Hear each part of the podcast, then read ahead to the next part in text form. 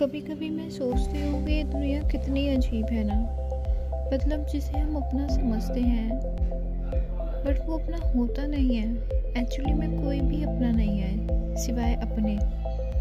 हमारे दिल को हमसे अच्छा कोई नहीं समझ सकता। अगर आप ये सोचते हो कि आपको कोई और इंसान बहुत अच्छे से समझता है तो एक बात आप गार्ड बाँध लीजिए। आपकी सबसे बड़ी गलत फहमी है। वक्त आने पे सबसे पहले वही इंसान आपको दुत्कार देगा जिसको आप सबसे ज़्यादा मानते हैं। मुझे नहीं पता आप में से किसने ये एक्सपीरियंस किया है, अब तक या नहीं किया बट ये बात सच्ची है। और जब आप ये एक्सपीरियंस करेंगे तो मुझे और मेरे पॉडकास्ट को ज़रूर याद करेंगे।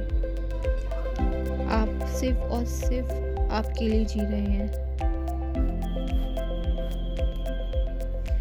सो so, कभी किसी से ये उम्मीद मत रखना कि कोई आपके लिए जिए आपको समझे आपके बारे में सोचे क्योंकि दुनिया में कोई भी ऐसा शख्स नहीं है।